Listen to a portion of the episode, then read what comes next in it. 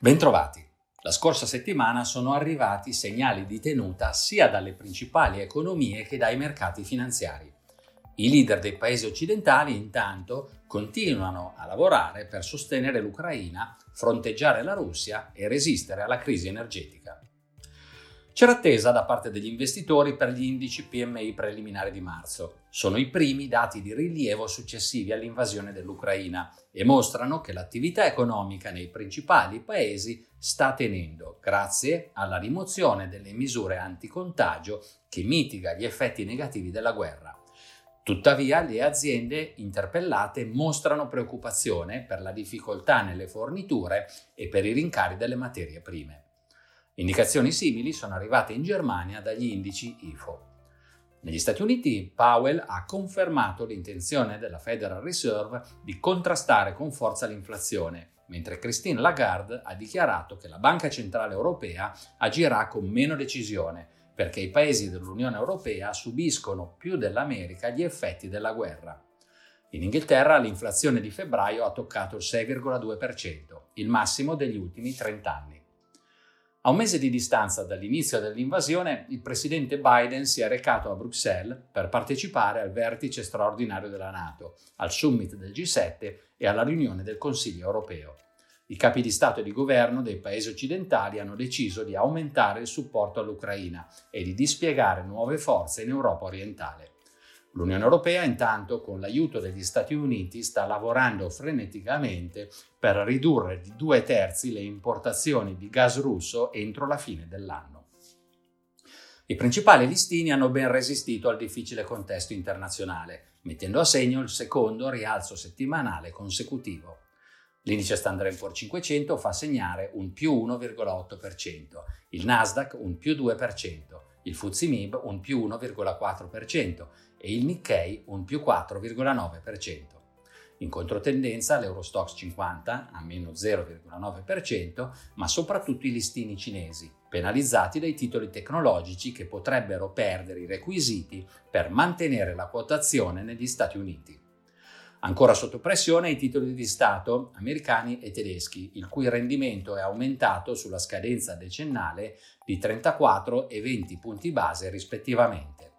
Il Brent si è apprezzato dell'11,8%, l'oro dell'1,9%. Concludiamo ricordando che questa settimana vedremo il dato preliminare di marzo sull'inflazione in area euro. Negli Stati Uniti l'attenzione sarà soprattutto rivolta ai dati di marzo sull'occupazione e sui salari. Il recente rimbalzo degli attivi rischiosi ha avuto origine da livelli molto compressi dei principali indici ed è stato successivamente alimentato dagli acquisti di coloro che avevano assunto forti posizioni ribassiste. Questa dinamica può proseguire, ma da sola non basterà a sostenere rialzi duraturi, che dovranno invece poggiare su fondamenta più solide. In questo momento le principali economie, e soprattutto quella americana, sembrano in grado di sopportare i rincari dell'energia, le limitazioni al commercio globale e la stretta monetaria contro l'inflazione, ma i rischi per il ciclo economico sono aumentati. Lo scenario è quindi alquanto incerto, per cui bisogna continuare a resistere alle difficoltà mantenendo portafogli equilibrati e attendendo con coraggio e con fiducia che il quadro si rassereni. Vi ringrazio per l'attenzione, vi saluto e vi do appuntamento alla prossima settimana.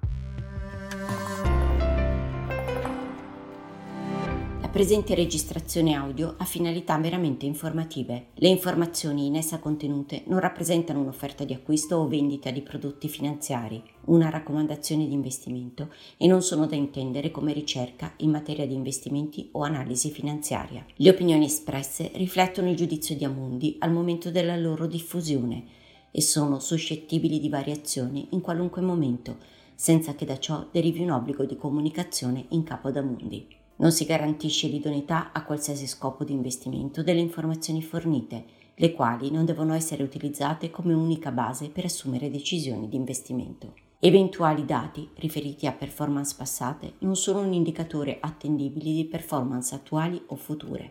Investire comporta un sostanziale grado di rischio. L'investitore, prima di qualunque investimento, è tenuto a prendere attenta visione della documentazione relativa allo strumento finanziario oggetto dell'operazione, la cui sussistenza è disposta dalla normativa vigente. Le informazioni contenute nella presente registrazione audio non sono dirette alle US Person così come definite nel US Regulation Act della Securities and Exchange Commission.